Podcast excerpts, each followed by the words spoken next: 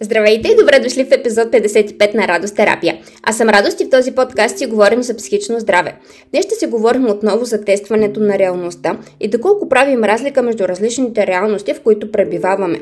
Физическата реалност, социалната реалност, културната реалност, виртуалната реалност, реалността на нашите мисли, нашата душевност, света на нашите сънища – Идеята ми е, че не винаги успяваме да определим кой стимул от, коя реалност е дошъл, че до голяма степен всичко е въпрос на субективизъм и рядко има нещо, което действително да е обективно. И ако наистина е така, дали за нас е полезен точно начина по който го възприемаме?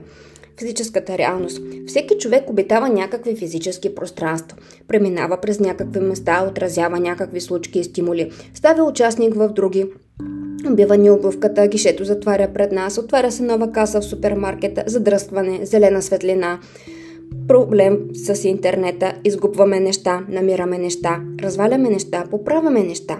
И всички тия неща не се случват в физическия свят. Сами по себе си те са неутрални, но най-новата част от нашия мозък, неокортекса, решава, че трябва да им предаде смисъл. Той по принцип така си прави.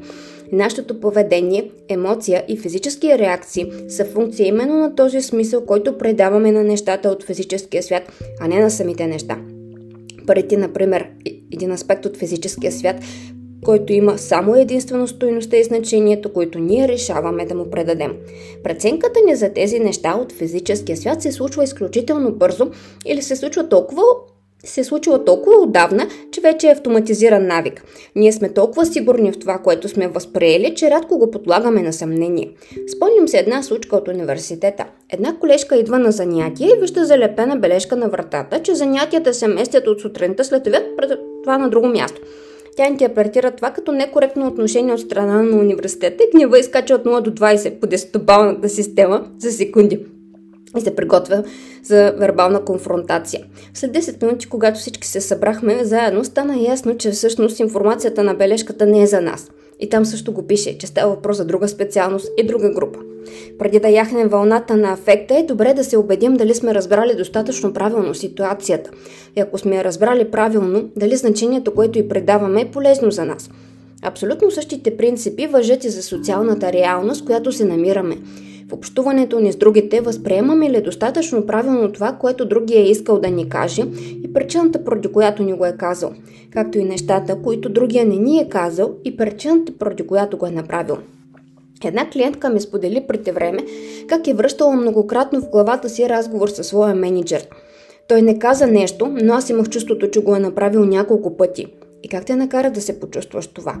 Изпитвам страх за това, което е казал реално или за това, което си мислиш, че е казал, заради това, което си мисля, че е казал.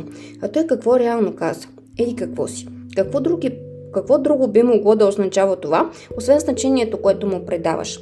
Ако се осланяш само на нещата, които е казал, ами и тя даде много по-балансирано и водещо до не чак толкова силни емоции и обяснения. След това я попитах доколко новото обяснение се струва вероятно и тя каза, че в голяма степен. Ако не сте сигурни как точно да интерпретирате думите или действията на друг човек, можете да потърсите повече информация, като не е добре да го обсъдите лично с него.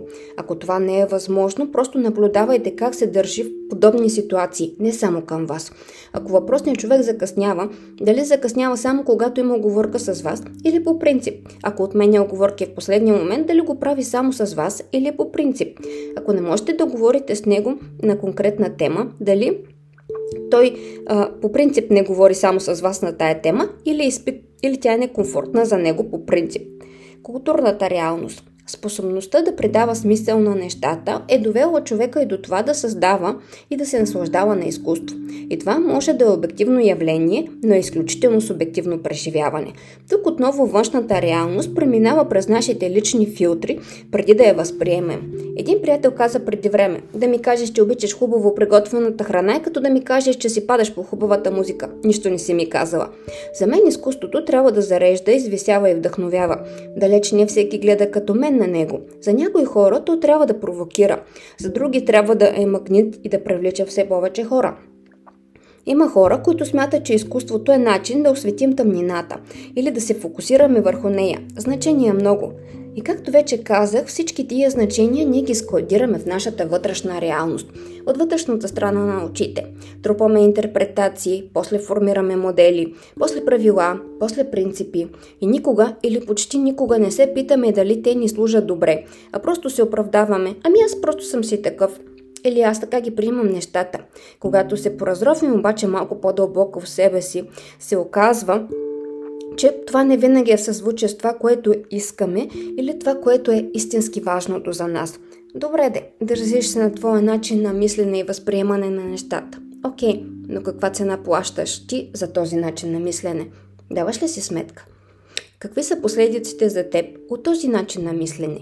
Има ли ползи и плюсове? А има ли вреда и минуси? Какво ще се случи, ако не промениш начина си на мислене и продължиш се така?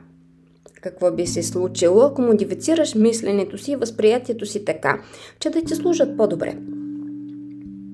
Виртуалната ни среда.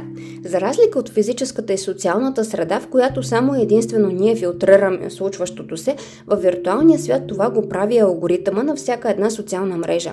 До нас не достига всичко, а само това, което алгоритъма е решил, че е за нас.